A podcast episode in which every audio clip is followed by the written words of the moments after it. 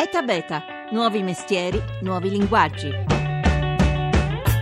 Dice un recente studio del Fondo Monetario Internazionale fatto su 2 milioni di aziende europee che ogni donna in più tra i top manager o nel consiglio di amministrazione migliora il fatturato dell'azienda anche dello 0,2%. Merito, si legge, della capacità di ascolto tipicamente femminile. Ma se questo è vero, perché invece di moltiplicare le opportunità, le donne fanno sempre più fatica a imporsi nel mondo del lavoro? Una buona giornata da Massimo Cerofolini, benvenuti a Eta Beta 335 699 2949 sms whatsapp Eta Beta Radio 1 se invece volete scriverci su Facebook e su Twitter. Allora, per uscire dalla crisi dalla crisi, ci dicono gli economisti, c'è bisogno di leader di sesso femminile, eppure per le lavoratrici prendere la guida di un'azienda resta quasi sempre un miraggio. Per capire come è possibile sfatare questo paradosso è con noi una delle più feconde innovatrici di questo tema, si occupa da tempo appunto di natalità e lavoro. Buongiorno a Riccardo Zezza.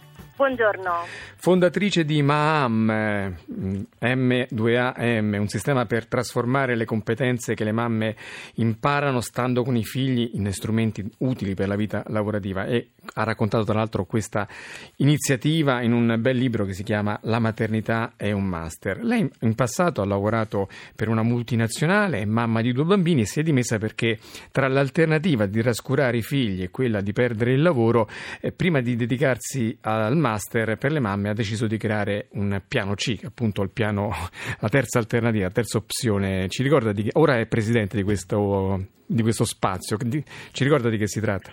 Sì, il piano C è nato a Milano eh, ormai tre anni e mezzo fa, è il primo spazio di co-working, quindi un luogo dove si può lavorare tutti insieme, liberi professionisti, imprenditori, eh, in Italia, con, ad avere anche un'area bambini, noi l'abbiamo chiamata co-baby quindi proprio con l'idea di far lavorare chi anche ha bambini piccoli. Mm. Oggi è un'associazione che fa progetti proprio innovativi in ambito lavoro femminile. Tra l'altro c'è anche un maggiordomo che sbriga le pratiche, insomma, in tante occasioni per eh, evitare l'opzione, questa, questa forbice tra la, il fatto di doversi licenziare oppure trascurare i propri figli. Insomma, lei ha tutte le competenze per trattare il tema che abbiamo scelto oggi. Partiamo allora dal paradosso, un'economia che premia le aziende con donne al comando, però un sistema che invece fa di tutto per scoraggiare non solo la leadership femminile ma anche proprio il lavoro femminile. Ci dia qualche dato per definire la questione.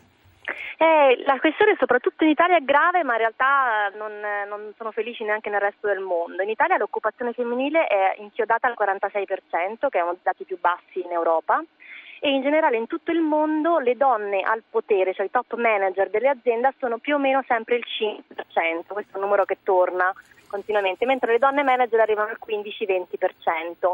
Tutto questo eh, ovviamente contemporaneamente non aiuta neanche le nascite, perché si è visto in Italia che a mano a mano che l'occupazione femminile decresce, decrescono anche le nascite, quindi le donne non lavorano e non fanno figli. Senta, però dicevamo all'inizio che il Fondo Monetario Internazionale, ma anche tantissimi altri, altri studi di università di tutto il mondo, Ormai sanciscono in modo molto chiaro che le, il successo delle aziende dipende ormai dal fatto di accettare le donne in posizione di comando.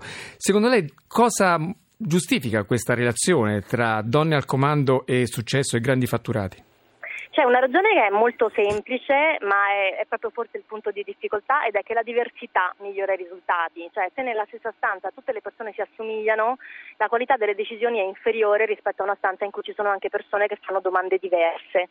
Quindi il semplice mettere intorno al tavolo persone diverse dalle solite crea un miglioramento dei risultati. In particolare in ambito finanziario, quello che è stato ricercato di più recentemente, si è visto che le donne hanno un approccio verso il rischio diverso, una visione più di lungo termine termine e quindi questo migliora proprio le scelte finanziarie, tant'è vero che in quell'ambito lì le aziende migliorano anche del 5% il loro fatturato, se hanno più donne al vertice.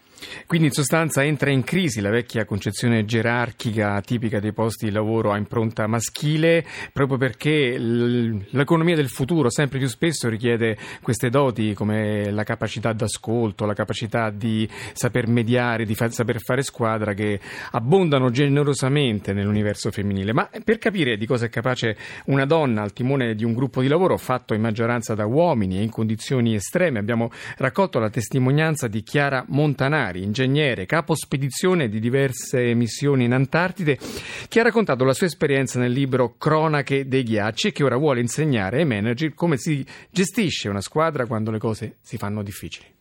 Io sto lavorando a un progetto che utilizza la metafora dell'Antartide per trasferire certe competenze che abbiamo sviluppato in Antartide nel mondo contemporaneo, perché il mondo contemporaneo è sempre più simile all'Antartide, è globalizzato, è incerto, ci sono quegli eventi che arrivano e stravolgono tutte le regole con cui il mondo dell'economia ha funzionato fino a un certo momento, perché il mondo è sempre più interconnesso e globale. Quello che impara in Antartide è la capacità di gestire il cambiamento di adattarsi al cambiamento. Lei in tante missioni si è trovato a capo di spedizioni fatte da decine e decine di uomini e un pugno di donne.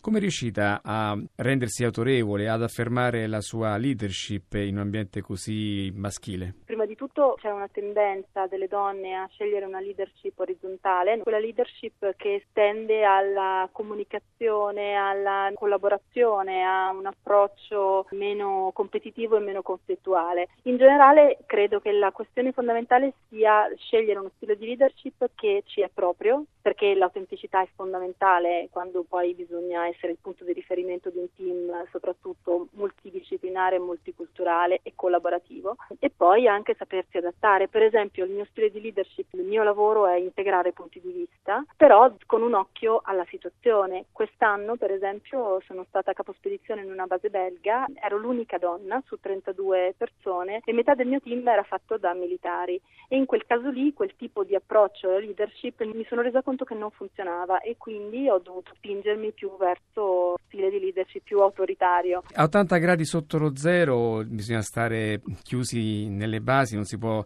andare in giro e lei ha provato l'insubordinazione, la disobbedienza dei suoi sottoposti, la difficoltà di farsi accettare. Come ha reagito di fronte a episodi anche di ostilità manifesta che gli sono capitati? Bisogna difendere, essere capaci di strategia. Se è necessario prendere delle posizioni forti, si devono prendere. A me piace molto la metafora Kung Fu, io pratico Kung Fu e nel Kung Fu la tecnica di difesa è quella di rimanere calmi nel momento dell'attacco dell'avversario, schivare la mossa dell'avversario contro di te e poi utilizzare quella stessa mossa per farlo cadere. E a proposito di Kung Fu, oggi per una donna che vuole ambire a una posizione di vertice, bastano le competenze tradizionali su cui si forma un manager oppure è necessario aggiungere una formazione di tipo più umanistico che si apre anche alla cura del corpo, alla cura della mente? È importante la cura della mente, è importante la cura del corpo perché siamo un po' tutti e due. Io ora sto studiando con i filosofi della scienza, in particolare la teoria della complessità, perché mi fa articolare gli strumenti tecnici che ho eh, dall'ingegneria in maniera più funzionale, perché poi quando si ha a che fare con il fattore umano, appunto la situazione è davvero complessa. E rispetto al corpo è importante perché per esempio la leadership va incarnata, no? quindi scegliersi un modello che sta bene, come se fosse un vestito, ma nello stesso tempo poi saperlo portare fare con autenticità. La cosa interessante dell'Antartide o degli ambienti estremi, delle situazioni difficili, è che la maschera cade velocemente, molto velocemente.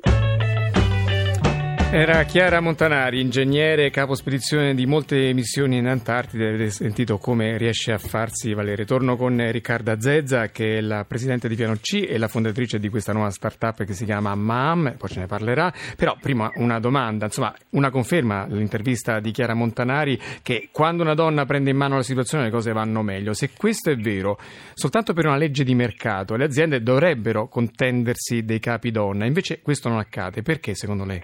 Intanto Chiara Montanari mi ha ispirato una piccola aggiunta sulla leadership femminile che secondo me è importante. Sono due cose che lei ha citato e che le donne portano nella leadership, che sono il cambiamento di paradigma, dal paradigma io vinco, tu perdi, a quello vinciamo tutti, che è quello essenziale oggi.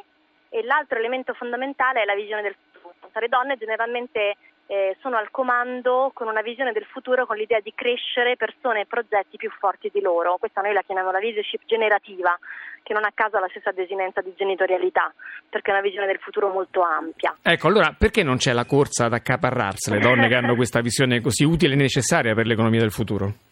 Allora, ci sono sicuramente i soliti problemi di conciliazione. In Italia non è che si sia andato molto avanti con i servizi, quindi chiaramente poi le donne hanno tutto il carico familiare, hanno un carico familiare che è tre volte quello degli uomini e quindi problemi chiaramente di gestione e di logistica che oggi potrebbero essere superati dallo smart working, quindi dalla possibilità di lavorare anche da casa, ma sappiamo che per ora è un sogno quindi ci sono condizioni esterne che sicuramente non aiutano, ci sono stereotipi, nel senso che comunque in realtà nelle aziende spesso si cerca ancora il vecchio capo, quindi si va a guardare quanto sono aggressivi, assertivi, capaci di vincere e chiaramente come diciamo questo non corrisponde alla leadership femminile.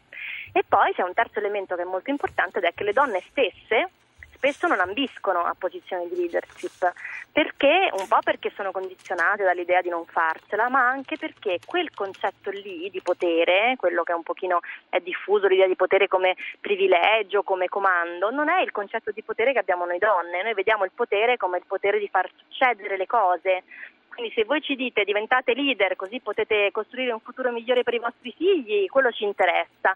Se ci dite diventate leader così vediamo la macchina più potente, un pochino meno, anzi per niente. Senta, lei ha pubblicato uno studio insieme al sociologo Alessandro Rosina proprio sul tema dell'analità e su queste questioni di cui stiamo parlando oggi, in cui propone alcune soluzioni in materia di maternità e lavoro. Ce le vuole sintetizzare? Sì, ne accenno tre. Una è, va diretta sul congedo di maternità, che è purtroppo un grande scoglio. Oggi in Italia una donna su quattro dopo il congedo di maternità non torna a lavorare. Nella, nel paper proponiamo intanto di cambiare il nome, di smettere di chiamarlo congedo e magari cominciare a chiamarlo qualcosa tipo trasferta, perché l'idea non è che uno se ne vada, l'idea è che uno va a fare qualcosa di importante e poi torna, quindi anche il concetto di trasferta è proprio diverso psicologicamente e anche l'idea di renderlo un po' più flessibile, quindi appunto la possibilità di spendere lo stesso periodo, lo stesso ammontare di tempo, magari in, in parte anche part time o alternandosi col papà e questo è il secondo elemento molto importante, l'idea di coinvolgere molto di più i padri. Oggi i padri sono rinchiusi in uno stereotipo che è quello che possono essere padri solo part-time, invece hanno assolutamente voglia di esserci molto di più, ma il congedo di paternità oggi in Italia è ridicolmente di due giorni, è talmente complicato da prendere che non lo prende praticamente nessuno, meno del 10% dei papà. Noi proponiamo di avere 12 settimane di congedo di paternità da usare sempre in modo flessibile, quindi in un arco di tempo che può essere di tre anni, però almeno per la presenza del papà diventa molto più rilevante. E il terzo punto? E il terzo punto è considerare comunque questa esperienza di vita che è la maternità, che è la paternità, come un'esperienza formativa, per cui non considerarla come un buco di improduttività e assenza totale, ma anzi come un periodo in cui si sviluppano proprio quelle competenze che le aziende tanto cercano nei loro collaboratori. Ecco, a questo proposito voi avete proprio creato una start-up, una giovane azienda innovativa, unica al mondo, che ha ideato un sistema per trasformare appunto questo momento legato alla maternità in un vero e proprio master professionale. Ci spieghi un po' come fate? Sì, eh, siamo partiti proprio dall'idea che se il congedo di maternità è un'assenza, ma è anche un'assenza che genera competenze, è la stessa cosa che fare un master, vai via e torni con più competenze di prima.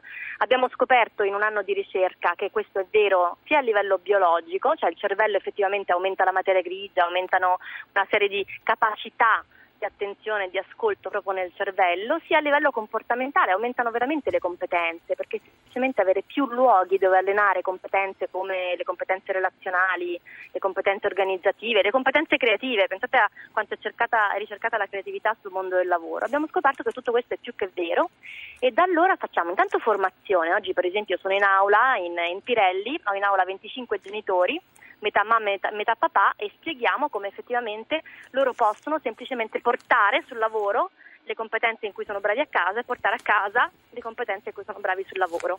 E poi facciamo anche da pochi mesi, la, la startup fa un percorso digitale che le aziende comprano per le donne che vanno in congedo di maternità. Quindi esempio concreto, Poste Italiane ha comprato 500 licenze e 500 donne di Poste Italiane, perché loro hanno 3.000 maternità all'anno, quando vanno in maternità si iscrivono a questa piattaforma e mentre sono in congedo sono in contatto con altre donne, ricevono una serie di informazioni e scoprono quali competenze stanno allenando, in modo molto... da tornare al lavoro più forti di prima. È molto bello leggere le testimonianze delle donne che hanno fatto il vostro corso perché c'è chi dice che ha migliorato la concentrazione, chi la gestione delle tensioni sul lavoro, chi la capacità organizzativa, chi l'efficienza del tempo. Un architetto dice che con gli operai ha capito che non puoi prendere nulla grazie ai propri, ai propri figli, quindi mettendo occhio, osservando osservazione e metodo sul la, periodo di maternità è possibile estrarre competenze oggi stranecessarie per un'economia che sia diversa da quella che magari propone, non so se l'hai mai visto, quel video dell'amministratore delegato dell'Enel Starace che dice che per ottenere il cambiamento bisogna creare terrore nell'azienda in cui vai. Insomma, siamo molto lontani da queste idee, vero Riccardo Zezza? Sì, e poi queste competenze non le imparano col nostro corso, il nostro corso gli insegna semplicemente come trovarle nella loro vita, ma ci sono già, è totalmente ecologico, c'è tutto, c'è già tutto. Bene, allora, MAAM, M-A-A-M, andate su questo sito, informatevi perché capirete che senza saperlo state facendo un grande master se siete mamme o se siete papà, come ha detto giustamente Riccardo Zezza. Grazie Riccarda. Grazie a te Massimo. E grazie anche alla squadra che ha fatto questa puntata. Giacomo Tronci al coordinamento tecnico, Laura Nerozzi in redazione, grazie a Rita Mari. La regia di Paola De Gaudio. È da beta.rai.it il sito per ascoltare le puntate. Seguiteci come sempre su Facebook, su Twitter mettiamo tantissime altre notizie sul mondo che innova. Ora ci sono i GR, poi c'è Life e Massimo Cerofolini. Ci sentiamo domani.